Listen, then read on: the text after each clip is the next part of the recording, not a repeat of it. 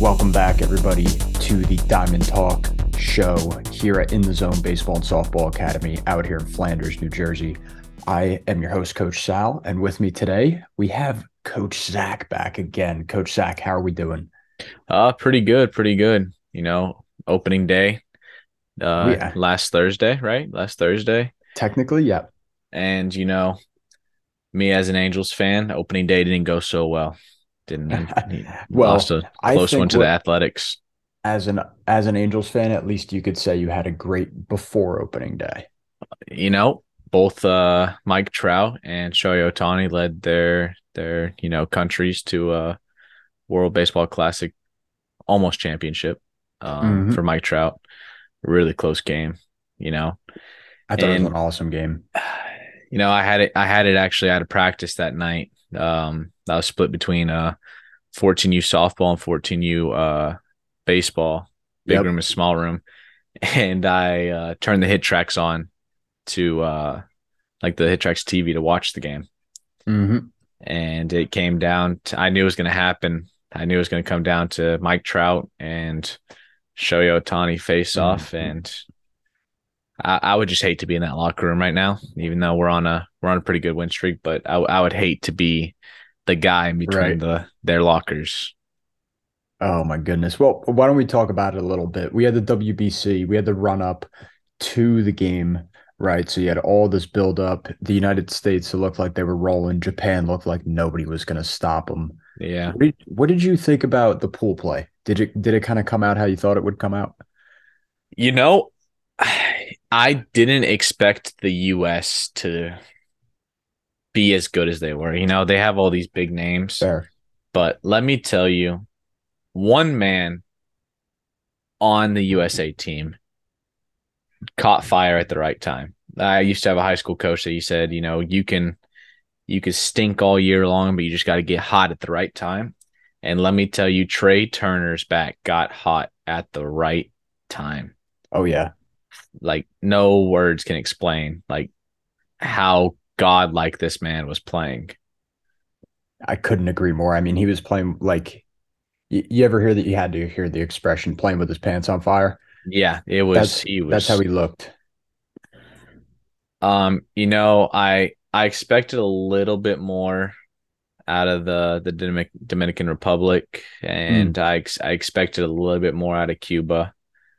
Um, and if if I'm not mistaken, let me just double check this real quick. I'm pretty sure um Mexico gave us a little a little spanking. Let me see. Oh, they did. I was I was pretty surprised. I wanted to mention that. How did you feel about Mexico doing as well as they did? It, it was really surprising because when when I was when I checked the score, because you know I, I, work at the the school, so I wasn't mm-hmm. able to watch some of these games because of just the time. Times but are so rough. I I got the notification that the U.S. lost to Mexico, and I was like, well, "What?"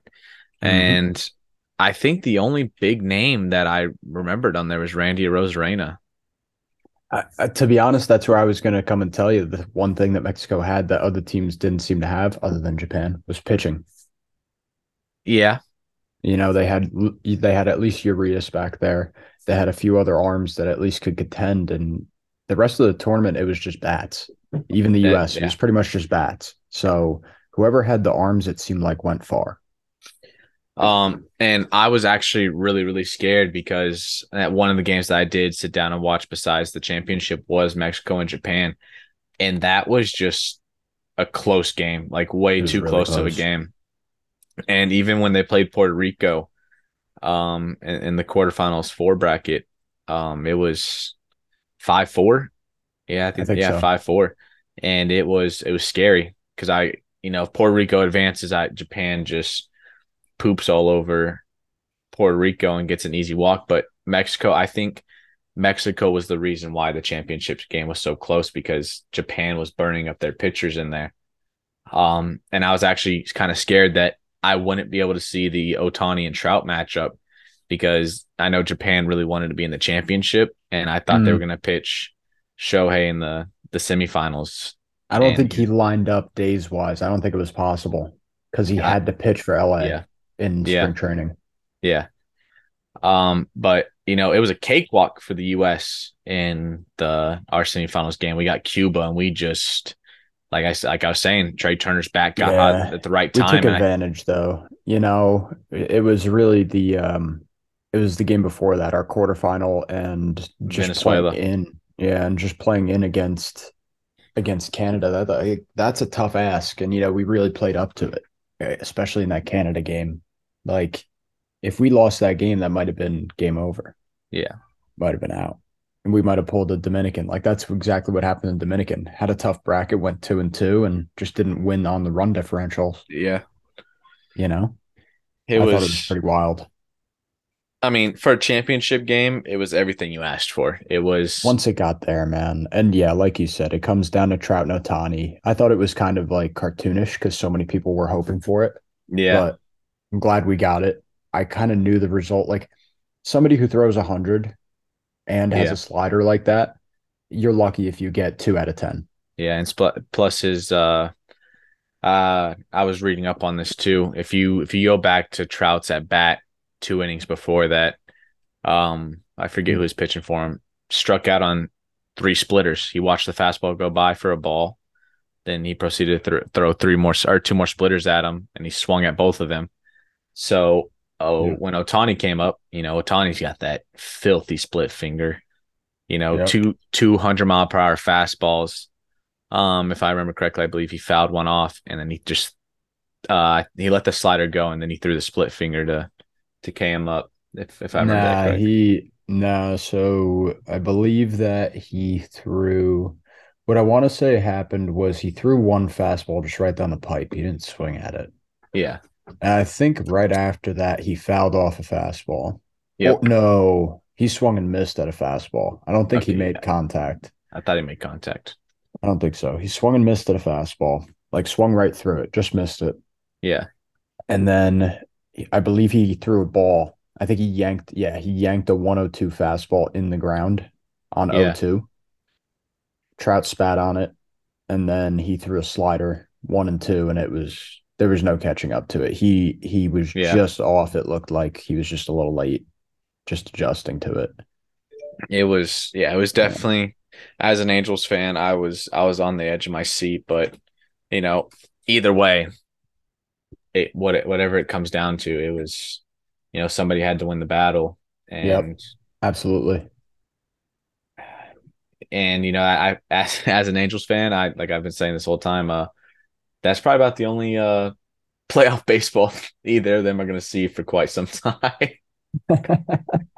yeah, it's kind of sad, man. It's sad that they played their most important baseball in March. Yep. Yeah, I, mean, I couldn't agree more. We're we're looking pretty promising right now, but we we all know how this this road ends. Mm-hmm. Absolutely. Give me a minute. I got to go yell at my puppy. Okay. But yeah, I could not could not agree more, man. And I bet it was kind of sad. Do you think that the Angels are trading uh, trading Ohtani this year?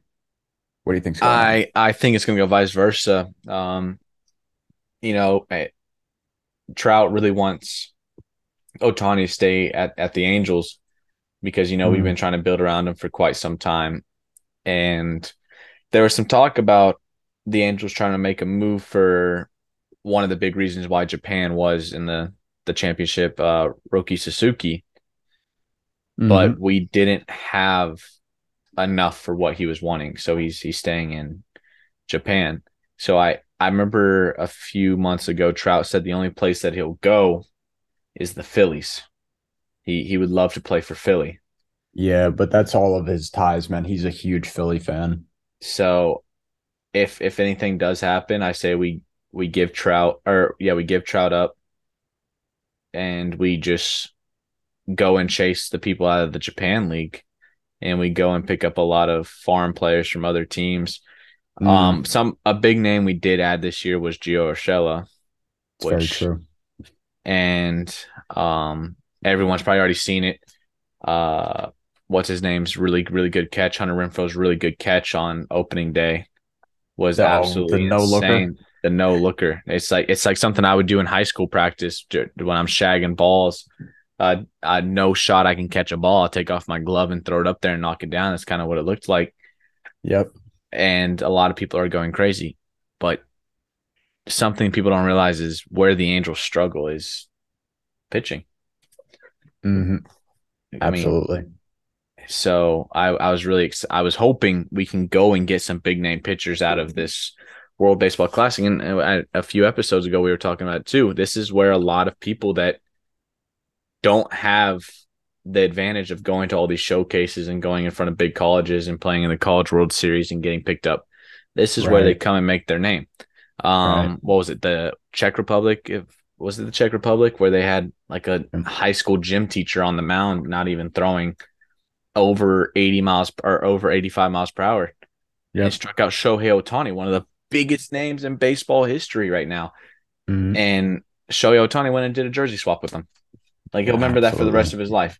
And Oh, yeah. that's that's someone that's right now gonna wake up tomorrow morning or waking up right now as we speak, going in teaching a gym class. Yep. That just goes to show you how important the World Baseball Classic is to some people. Yeah, absolutely. And you hope that you hope that it really gets to him within the next generation or two. You know, you'd love to see baseball in Europe get big. You know, it seems like all they have is really soccer out there.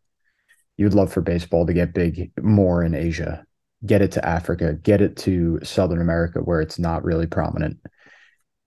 It would be nice, man. Instead of just being in the Caribbean, being in Japan, a little Yep. bit of China, you know, it's tough. It's tough to get it out there. I hope it picks up. It would be awesome. you know, you naming all these countries goes to remind me that Australia was in the Oh, quarterfinal yeah. quarterfinals. Oh yeah. Mm-hmm. They got a I- good baseball program going, and I feel like they're just getting better and better. The ABL is not old. Um, what what I would really like to see is um, where was I going with this crap? I was trying to go look at uh Australia's roster. It's gonna bug me. I lost track. What was I looking at? Um. Oh, what what I was going to say is, um, you know, and I I hope the new style of baseball that we have going on right now, you know, pitch clock and all that. I hope Mhm. that doesn't go into the World Baseball Classic. Well, so I kind of wanted to finish on that, Coach Zach. Why don't we dive into it a little bit? Not just the pitch clock. How do you feel about the implementation of some of the new rules in general? I feel like, and I'm I'm pretty sure a lot of people have already said this and probably think the same thing. Baseball is as old as time. It's America's pastime. Sure. and I know they're wanting to get more people to watch baseball. But if you weren't watching baseball before they're trying to speed up the game with all these new rules, you're not going to watch it when it is sped up. If you didn't watch baseball before, you're not going to watch it when they're trying to make it more entertainment. Like I feel like if you if you're going to watch baseball, you're going to watch baseball and you would have watched it before all these new rules. Um, and I I'm I'm starting to see some umpires really on edge about, you know, Like Anything and everything. yeah. I mean, I, Mm. uh, famous video going around right now. JT Realmuto sticks up his glove to grab a ball. Remembers that the umpire, the pitch prior of when he got when the pitcher got a new ball, had thrown it to him. So he notices he's already got a ball, puts his glove down, and the umpire drops the ball and throws him out. White Sox pitcher forgets to take his belt off for a substance check. All of you know, in a spring training game, throws his belt to the umpire or throws it like towards the dugout or something like that, and umpire ejects him. Yep. and they're wondering why the MLB is trying to figure out how to get, you know, robot calls behind the play, the plate. Mhm. Why make it worse for yourself? Well, so the way that you just described it, I feel like is almost the wrong way to look at it. Because, and I'll go back to like the pace of the play. When you said you're not going to get any of those new viewers, you're not going to get many, but I do think you'll get some. You'll get some that left watching baseball because it got boring, quote unquote. You're going to lose a lot of old baseball fans, which is what a lot of people are in the process of now. What, but old baseball fans is what makes baseball, baseball, baseball. baseball. Right. That's the problem. And that's where I'm seeing the issue. So, one thing that, and I want your comment on this, especially as a pitcher, one thing that I'm seeing a bit of a problem with is especially with relievers as we get into the game.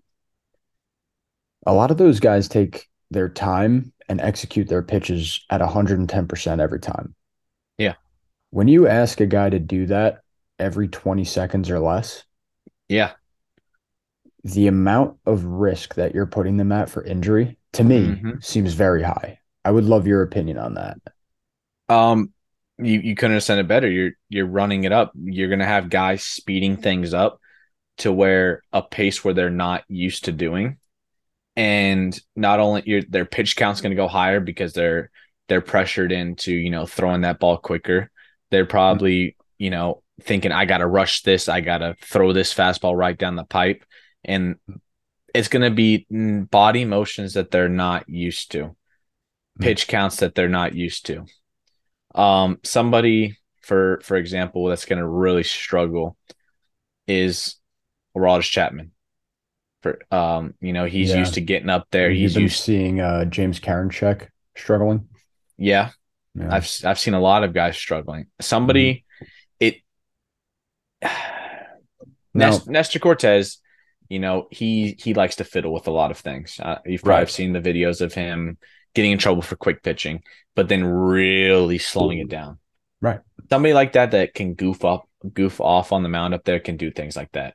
Right. You have guys like Aroldis Chapman that need to take a breath. You know, we teach our kids right. take a breath in between. Well, that was you're not giving point. them time. That was my next point. Is you're not allowed to take a breath anymore as a hitter or a batter. Yeah. So, problem number one that I have is the pitcher can step off twice or disengage twice, and the batter can only call one timeout. Yeah, only pick in, off. In what world is that fair? In what world is that fair? Okay. Beside that point, how can you limit the amount of times a pitcher can pick off? Yeah. Because when you have a good base runner, they're just going to push that limit. And as soon as you reach the limit, they're going to steal. Like mm-hmm. they're not mm-hmm. stupid. They're messing with history. They're yeah. playing with fire. I think what are, are we going to do if the World Series comes down to it? Bases loaded, 3 2 count, you know, the perfect, the holy grail of situations. Mm. And a pitcher doesn't pitch the ball in enough time. No, no, no. I'm going to give you one even worse. 3 2 count, bottom of the ninth, game seven of the World Series and the runner at third doesn't get back to the base in time and it incurs a strike on the batter. Oh, oh yeah. Anybody see that one with Pete Alonso? I, wow. I did see that. That was scary. And I'm not trying to make this whole section of this show to be hating on the rules because I don't really want to do that. And some of what it's doing is good, speeding up some of the games. But you need to look at the bigger picture and what it's doing. I think it's going to be putting our athletes at risk. And I think that you're kind of taking away a lot of the core tenets of what baseball has been taught for a long time. You know, and I don't know if we can do this, but um for uh, for the next episode like if we if we can get your guys' input on it as well. Absolutely. Um I uh, Sal I, they could probably email you and mm-hmm. we we can we can do a follow-up on this. Uh what what are some other things that you guys are seeing that are you know, affecting the game or, you know, some, or maybe you do like it and you can tell us why you think it's helping the game. But in my opinion, I think they're, like I said, they're messing with history and they're playing with fire. People like Max Scherzer, Trevor Bauer. I, I can't wait to see when, when Trevor Bauer comes back mm. how he is going to finesse with this system. If if Trevor Bauer ever yeah. does come back and he plays in this type of ball play, that's the type of guy you don't want to give this power to. Well, um, question though, isn't isn't the NPB adopting the rules? Um, If I if I have told you, sworn they are. I could have sworn they're adopting the pitch clock rules. I would just hate for you know this, you know, college play to see this working out, and they go and put it on college players and college. I think they already are at D1 level. I haven't seen anything like it, and you know, and then they're gonna start making high school have it, and I feel like it's just, That's too much for a high school game. Man. Yeah. but It's too much involvement. you're gonna I, I bet you're gonna start seeing it here pretty soon because it, I bet you like I said there's gonna pe- be people to finesse the system and that's what call if they're if they are doing this in the college level then that's what college coaches are gonna want to see see how they're they're messing with it. It, it some people are gonna say it's cheating but everything in baseball is cheating. You're it's gonna be the person that wins the World Series is probably the team that cheated the most Or push your push the boundaries of the rules Yeah. as far as possible. Yep.